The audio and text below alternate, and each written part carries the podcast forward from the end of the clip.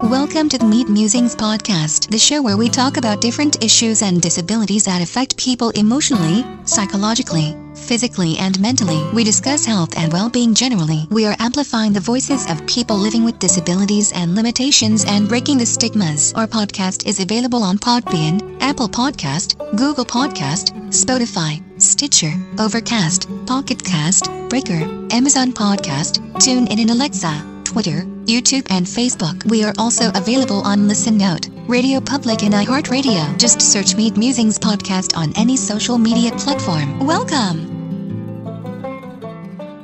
Today, we start our new season on another issue, illness or limitation that is difficult to experience but even more difficult to deal with as a lot of people, including friends, relatives, and even some doctors in some parts of the world do not understand the complexities of this illness. Sometimes, medical practitioners fail in their duty of care to patients with this illness just because they haven't got sufficient exposure, knowledge, training, equipment, medical facilities, and in depth understanding required to manage this condition. This illness is sickle cell anemia or sickle cell disease. Some medical doctors will go online in front of patients to source for information rather than look for markers. Patients are often subjected to long waiting times before they can access time critical treatment. The illness is prevalent in people of African origin, and I see a lot of people talk about sickle cell sufferers like we are not human beings. They talk about us in such a degrading way, without respect to our feelings. This needs to change, and I want to use this medium to create an awareness on the sickle cell disease and issues that patients and sickle cell sufferers face.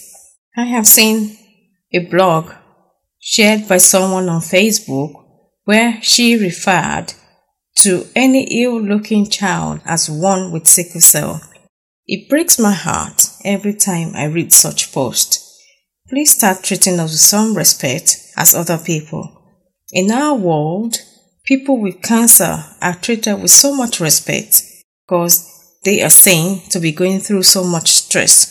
The truth is, sickle cell has just as much severity. In African environments, people living with sickle cell are oftentimes castigated and subjected to physical torture by some religious leaders where they are referred to as Emiri or Ogbanje. That's a child that's destined to die. And sometimes even parents abandon the child for one parent who has to shoulder the responsibility for both parents. That is not acceptable. Having sickle cell is not as a result of any action or non-action on the part of the sufferer or carrier of the sickle cell trait, but as a result of genes they have inherited from their parents. Sickle cell disease is a group of blood disorders typically inherited from a person's parents. The hemoglobin S gene, also known as sickle cell gene, altered, defected, imperfect hemoglobin, red blood cells, is passed on when both parents carry the S gene mutation and then pass the S gene on to their child.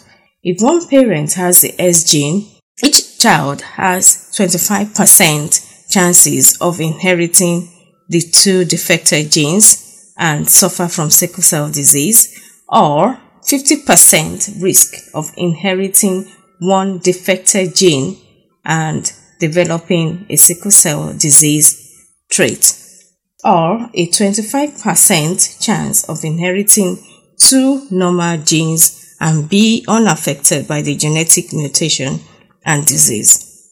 I happen to have been fortunate enough to inherit the dreaded trait from my parents. And as a result, I've gone through various forms of other complications. But if I were to be given the chances again, I would choose those parents over and over and over again because they were simply the best parents anyone could ever, ever have. Yes, sickle cell is a life threatening condition. There is no cure for most people with sickle cell anemia, with stem cell or bone marrow transplants being the only cure available for sickle cell disease. But that is not done often enough because of the complexities and significant risk involved. So it is quite scary. One of the reasons why it's quite scary because of the difference in our stem cells as opposed to other people. Instead of having flexible and round shaped stem cells or red blood cells that can easily move through blood vessels present in regular people, patients with sickle cell anemia have red blood cells shaped like sickles or crescent moons, which are often rigid, and any movement of these irregularly shaped cells causes them to get stuck in small blood vessels. This can also result in slowing down of oxygen supply or cause a complete blockage of blood flow to other parts of the body. The second reason why it is scary is because red blood cells in other people survive for 120 days before they need to be replaced. The red cells in patients with sickle cells only live for 10 to 20 days, leaving a shortage of red blood cells and this condition is known as anemia. I will explain the process of formation of red cells. So you can get a better understanding.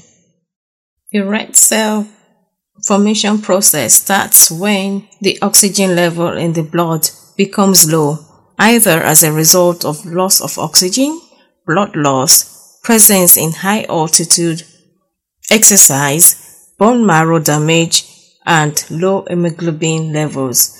When the kidneys detect low oxygen levels, they produce and release a hormone which then stimulates production of red blood cells from the red bone marrow. As more red blood cells enter blood circulation, oxygen levels in the blood and tissues increase. When the kidneys senses the increase in the oxygen levels in the blood, they slow down the release of erythropoietin. As a result, red blood cell production decreases. I know this is quite difficult to assimilate, but compare this to a car engine which needs gas or diesel or fuel to work. And when the level of gas drops, it starts signaling on the car dashboard and if you ignore the indication of the low gas on your car dashboard and go ahead to drive the car without refueling, then the car stops. That's the same way the red blood cells function in sickle cell patients. Since the main function of the red blood cells in the body is to transport oxygen to body cells and deliver carbon dioxide to the lungs. But due to the abnormality in the shape of the oxygen carrying protein hemoglobin found in the red cells in people living with sickle cell conditions, we experience episodes of pain called crises. Pain develops when our sickle-shaped red blood cells tries to force movement of blood through the tiny blood vessels to our chest, to our abdomen and joints. The sickle cell sufferer therefore experiences pain in any part of the body, including our chest, joints, and even in the bones and every part of the body. In our next episode, I will be talking about the peculiarities in people living with sickle cell anemia. Thank you for listening. A big thank you to all our listeners who have been sending us messages through the message link. I would like to thank everyone who has listened in so far and contributed to this podcast. Thank you so much. We couldn't have done anything without you. Keep listening, keep sharing, keep downloading, and keep liking. Thank you again.